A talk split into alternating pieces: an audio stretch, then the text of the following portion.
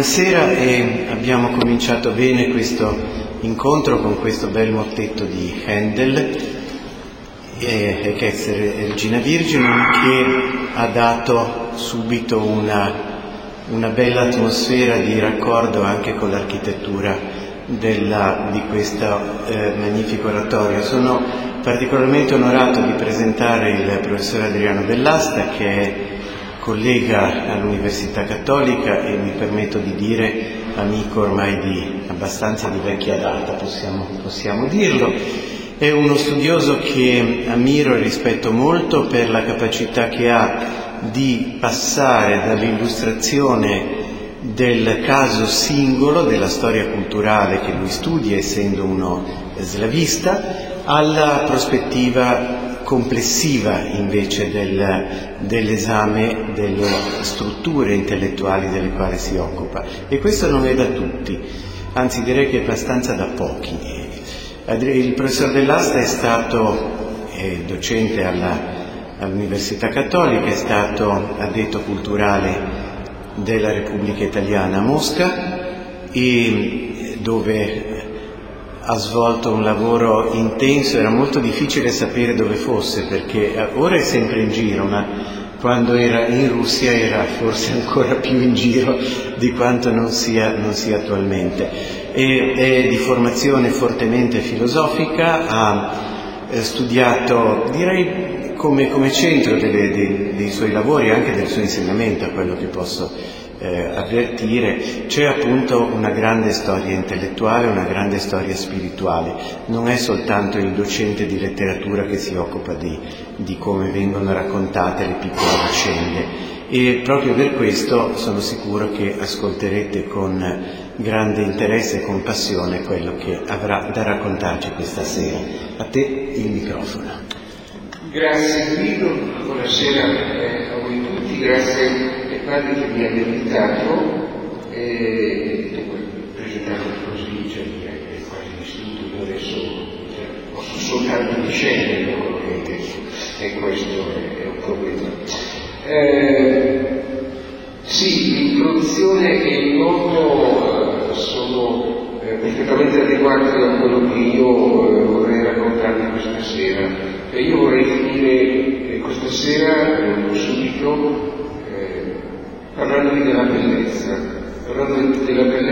ciò che eh, ultima analisi vince eh, ogni contraddizione, ogni male, ogni, ogni dubbio. Eh, ascoltando la musica e guardando in giro eh, mi veniva in mente ogni tanto, mi vengono in mente cattivi pensieri, una cosa che è attribuita a me, ma probabilmente non è sua.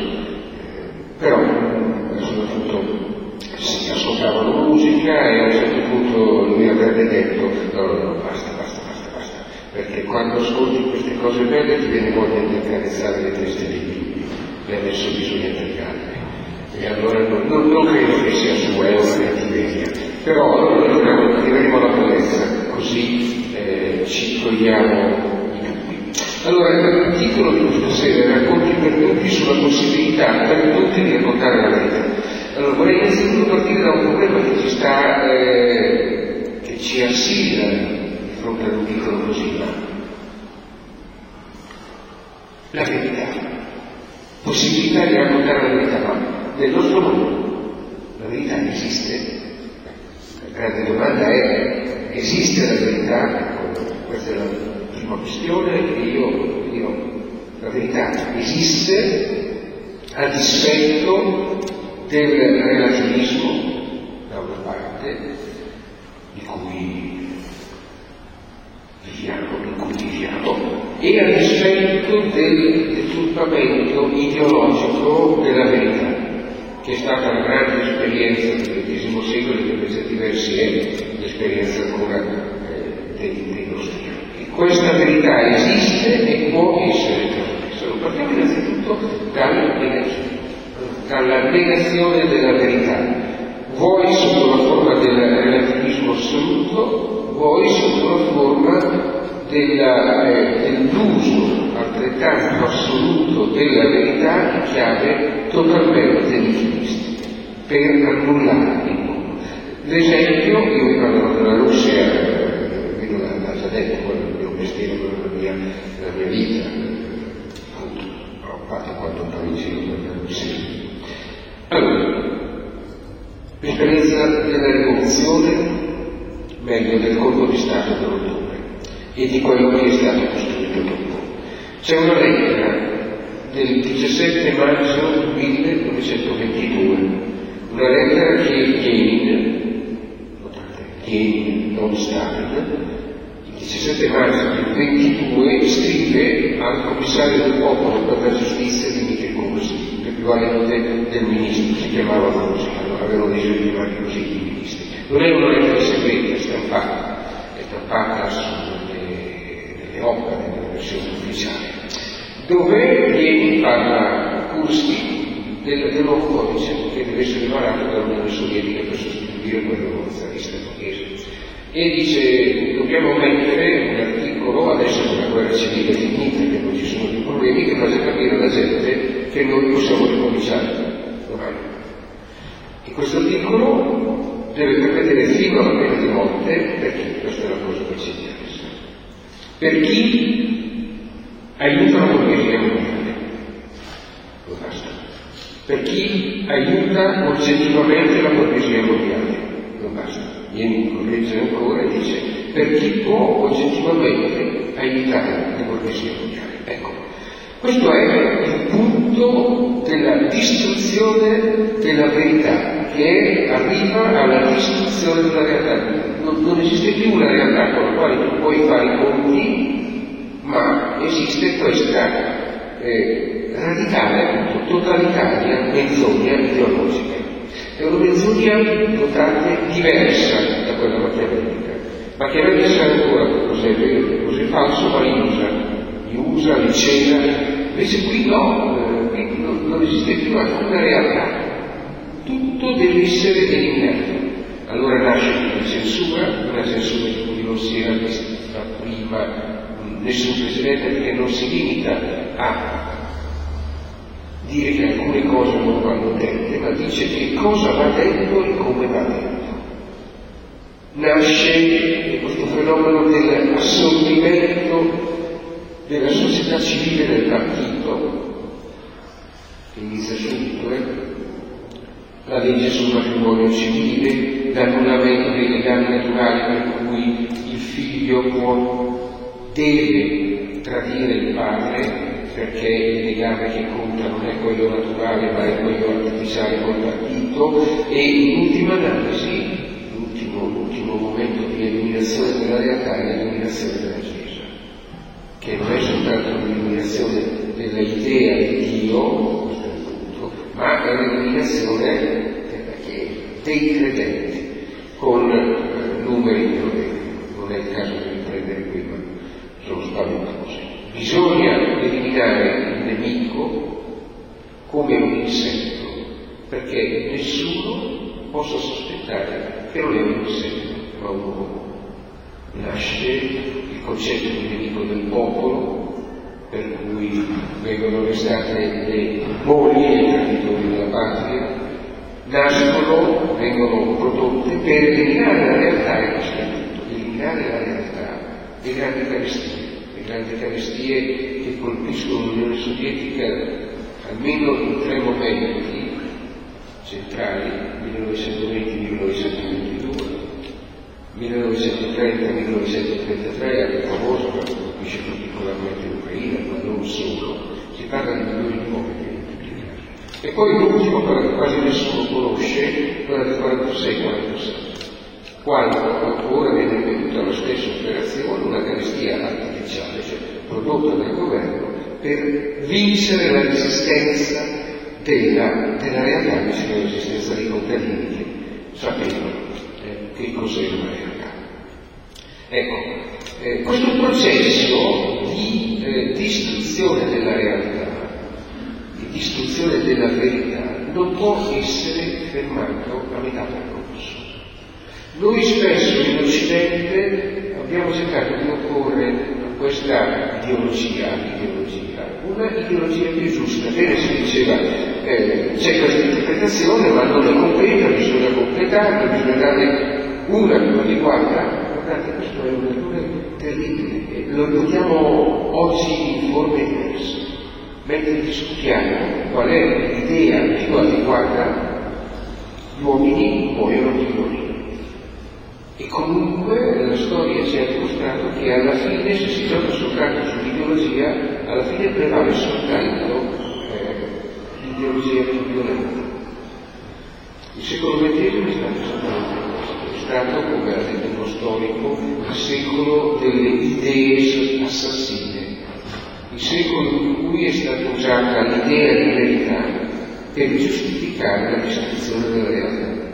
Questo è il punto qualificante che noi dobbiamo superare se vogliamo ancora parlare di verità. Il punto qualificante dell'ideologia non è che un'idea sia buona o cattiva, o che un'idea sia buona e però usata male. Punto qualificante che noi dobbiamo superare ancora oggi è che ci sia un'idea che vale più della realtà un'idea bellissima in nome della quale si può eliminare la realtà o quella parte della realtà che non coincide con il mio punto di vista. L'ideologia in questo senso non è definita dal suo contenuto soltanto, ma dalla sua forma, una forma che può essere riempita da qualsiasi contenuto. L'ideologia come logica, un'idea. Eh, ecco, a questo cominciamo a rispondere con eh, una semplicissima definizione battuta di Dostoevsky. Che cos'è il socialismo ateo col quale vogliono distruggere la Russia? Dice, si chiede Dostoevsky. Che cosa sono le idee genuine? Che vogliono distruggere il mondo, quello dal quale nasce eh, l'anima di Raskolnikov che uccide la vecchia Uriah perché non li segue. Lui invece è un intelligente, eh, uccide la vecchia, che è un insetto, e prende i soldi, misurare per il bene dell'umanità, cosa c'è di male in questo? No? E Dostoevsky dice, vedete, questo socialismo ateo sono le idee di Cristo senza Cristo. Bene, detto questo, noi come facciamo? Di fronte a questo uso della, eh, della verità o a questa negazione della verità a superare questo piccolo cieco. Allora, permettetemi di leggervi un passo di Solzhenitsyn, tratto dalla Scuola Popolare. È un passo centrale del testo, eh, la Scuola Popolare è testo dove abbiamo la più inesorabile denuncia di quello che ho detto prima, del carattere omicida no? di certe idee. Leggendo la figura popolare di grandi eh, personaggi del maggio francese, sinistra francese, maoiste, decisero che no, la loro strada era sbagliata, non poteva essere seguita. Bene, chi va pure il libro a questo punto il lettore che si aspetta di trovarvi una liberazione politica. Se fosse così semplice, se da una parte ci fossero uomini neri che trovano validemente opere nere, e bastasse distinguerli dagli altri e distruggerli. Ma la linea dal male attraverso il cuore di ognuno. Chi distruggerebbe un pezzo del proprio cuore?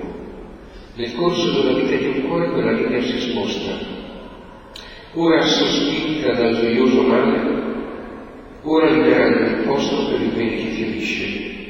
Il medesimo uomo diventa in età differenti, in differenti situazioni, completamente un'altra persona.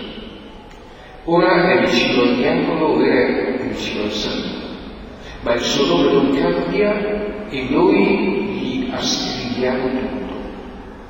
Ci fermiamo stupefatti davanti alla fossa nella quale eravamo lì per spingere i nostri avversari.